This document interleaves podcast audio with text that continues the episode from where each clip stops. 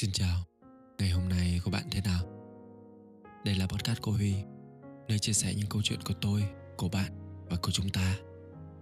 100 ngày hạ, tập 5, chấp nhận đồng xu tính cách. Nói thật là mình rất nghiện cảm giác được ngồi cạnh và lắng nghe mọi người kể những câu chuyện về gia đình, về tuổi thơ, về biến cố, về những nỗi đau, mất mát và những tổn thương của ngày xưa cũ.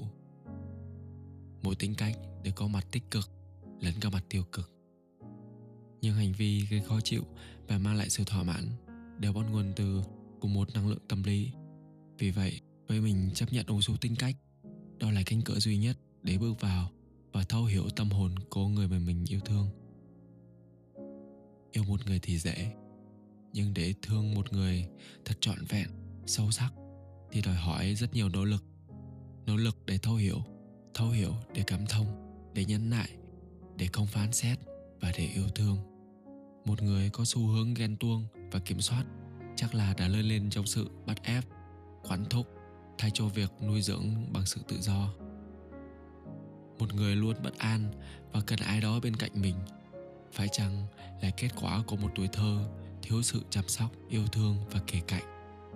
Một người dễ dàng buông lời nói sắc bén, gây tổn thương. Có phải từ tận sâu bên trong, chính họ mới là kẻ đang thật sự bất ổn? Sự tử tế, biết điều và đồng cảm của một người ngày hôm nay được đánh đổi bằng vô số những tổn thương trước đó. Mặc dù người ta có thể ít nhiều cố gắng để tăng cường những mặt tốt và giảm thiểu những mặt xấu của một nét tính cách nào đó.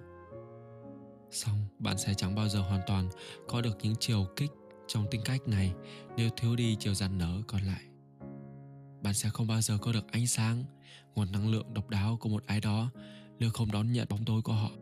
Chúng là hai mặt của một đồng xu. Vậy nên nhớ là vạn vật trong vũ trụ đều có khe hở, và đó là nơi ánh sáng để lọt vào.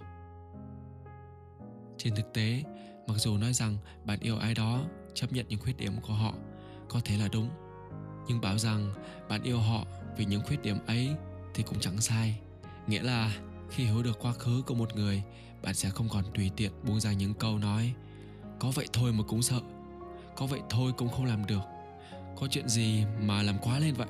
Thay vào đó, bạn sẽ lùi lại một bước và đặt câu hỏi, vì sao đối phương lại cư xử và hành động như thế? Biến cố nào đã khiến họ trở thành người như hôm nay?